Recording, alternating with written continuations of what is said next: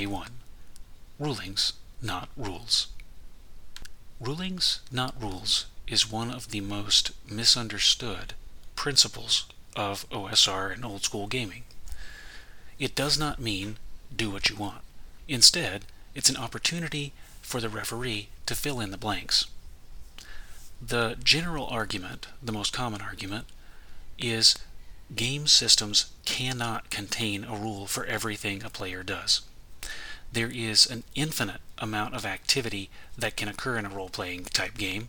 There is an unlimited number of directions or choices that a player may make that a referee will not have uh, thought of in advance and a rule system will not have covered in advance. As such, there is an acknowledgement that the rules aren't perfect and they're not complete. By necessity, the referee is going to have to make something up to bridge the gaps. While true, this has led to a proliferation of rules light games. Now, some rules light games are fine. I'm not coming down on rules light as an idea, but roll 2d6, adjudicate, $5 on my itch.io. That's not a game. That is you wasting my time and my $5. Grifting aside, it is important to bridge the gaps. And while some systems will have more gaps than others, it will really depend on the style of game that you run. If you're running a dungeon crawler that has dungeon crawling rules, there will be fewer gaps than if you take that same dungeon crawler and try to run ballroom intrigue. The deeper Zen moment, however, is recognition that this divorces the rules from your actions and their consequences. Is there a connection? Absolutely. However, look at the first edition Dungeons and Dragons Dungeon Master's Guide. On the front page, it says, This book is not for players. It uh, makes a tongue in cheek remark uh, regarding capital punishment for players that read the book.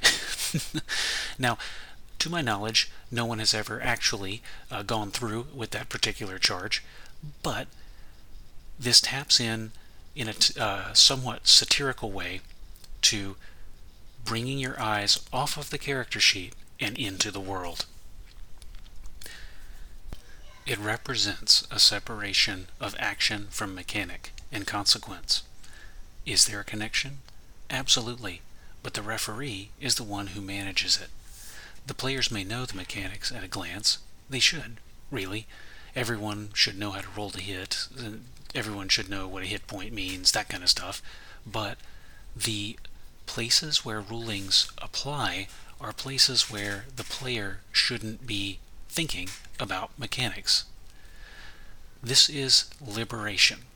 This is freeing this is the point where you stop looking at the character sheet and looking and start thinking like you're in the world. This helps with immersion, this helps with creative problem solving, and this is why games played in this style get retold and retold at waffle houses around the country at 2 in the morning. To illustrate, I'm going to tell a quick story about running a group of RPG newbies that is, people who had never played a tabletop game before, through a modified version of the introductory module in the back of one of my books. The party was shipwrecked and a storm was raging, so climbing out of the boat and seeking solace from the storm, they saw an ingress to a dungeon in the cliff face. Classic, start your players at the dungeon. So the, after solving a quick riddle to get into the room, they were confronted with a trap. Before them was a foyer with six statues, armed, five of them with daggers. There was a pressure plate, unbeknownst to them, near the entrance, which, if depressed, would cause a statue to heave the dagger towards whomever was on the plate. The bravest among the party stepped forward.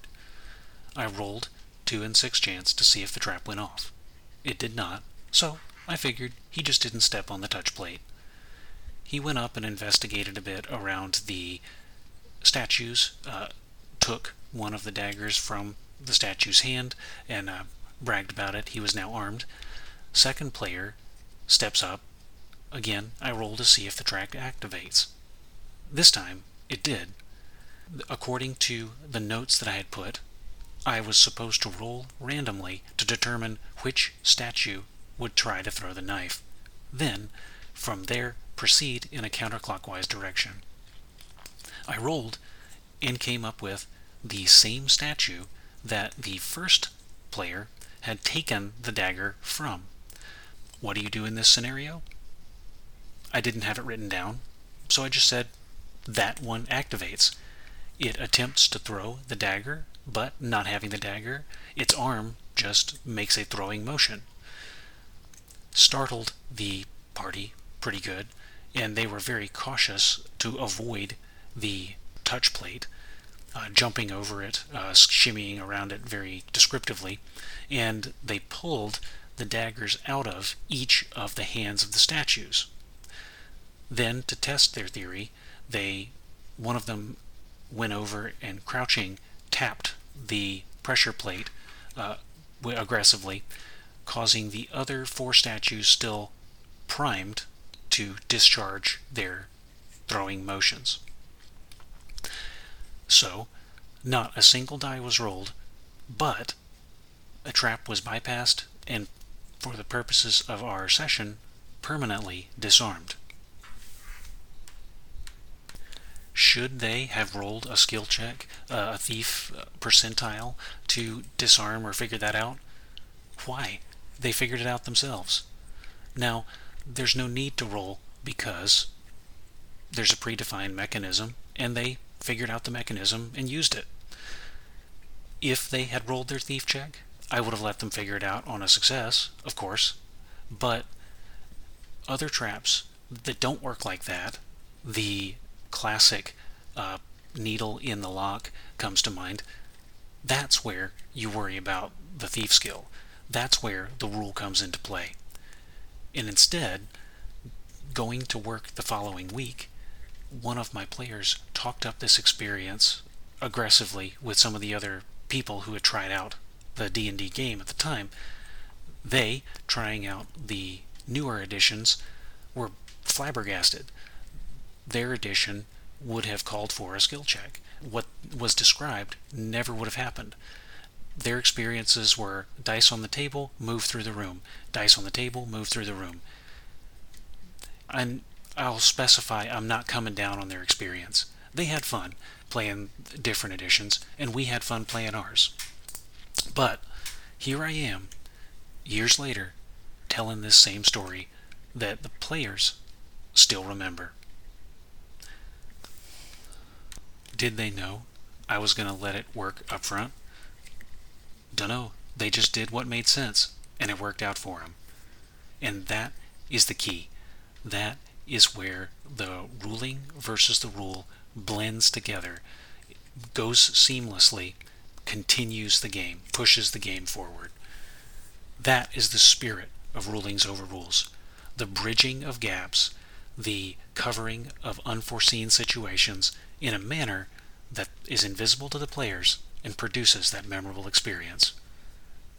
Hopefully, that's a fun story to have shared, and hopefully, you have some stories just like it. Delve on, everybody. I'll talk to you tomorrow.